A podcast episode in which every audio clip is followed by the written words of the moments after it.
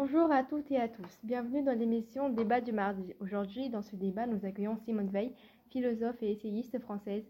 Face à elle, nous retrouvons Marc, patron de la société Alstom, où Simone Veil a travaillé. Simone, il me semble que vous avez écrit un ouvrage intitulé Les conditions ouvrières. Pouvez-vous nous en parler?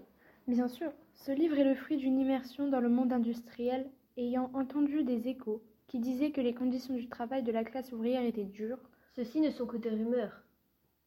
Enfin, monsieur, faites preuve de respect envers Madame Veil, je vous en prie. Merci. Je disais donc qu'après avoir entendu cela, je voulus m'en assurer moi-même. Je me suis rendu compte de la dureté physique de certaines tâches. Mais enfin, vous ne pouvez pas affirmer de telles choses alors que vous avez peu travaillé dans ce milieu. Je n'ai peut-être certes travaillé qu'une seule année dans le milieu ouvrier, mais cela suffit amplement. Vous rendez-vous compte J'entends par vous, les hommes, à la tête de ces grosses sociétés, avez-vous seulement pris une fois le temps de venir voir vos ouvriers et pris le temps de leur parler Non, je ne crois pas.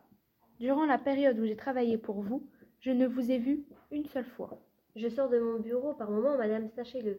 Quand je regarde mes ouvriers, ils semblent tous aller bien. Ils font leur travail, c'est tout ce qui compte. Vous ne pouvez dire ça, c'est tout simplement inadmissible. S'il vous plaît, je vous prierai de bien vouloir retrouver votre calme. Un débat est avant tout un moment d'échange dans le respect et le calme. Veuillez conclure, continuez en gardant votre calme. Bien sûr. Je souhaite maintenant aborder un autre sujet. Vous êtes-vous posé la question pourquoi vos employés ne restent pas plus de cinq ans dans votre usine? Non. L'unique chose qui me préoccupe quand cela arrive, c'est de réembaucher afin qu'aucun poste ne reste vacant. Ceci est tout bonnement stupide. Tout comme vous.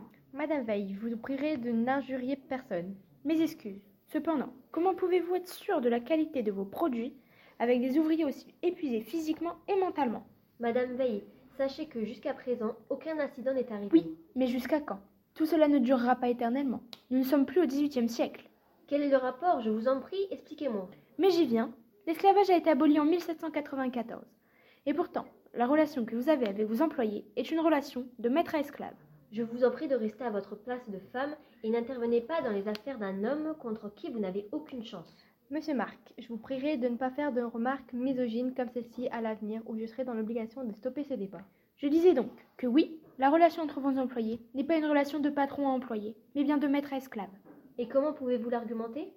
Vous ne pouvez pas affirmer de telles choses sans argumentation. Je le sais pertinemment.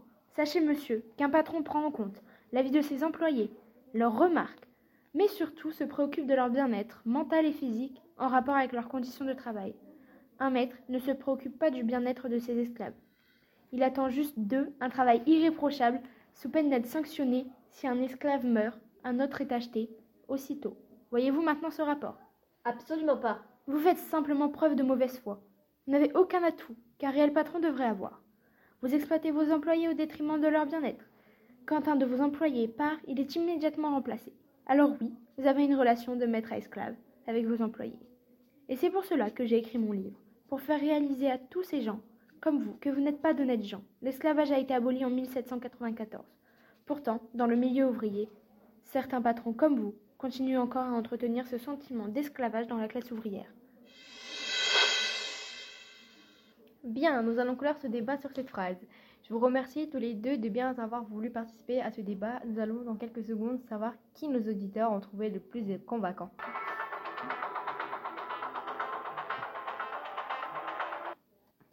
Madame Veil, plus convaincante à 90%.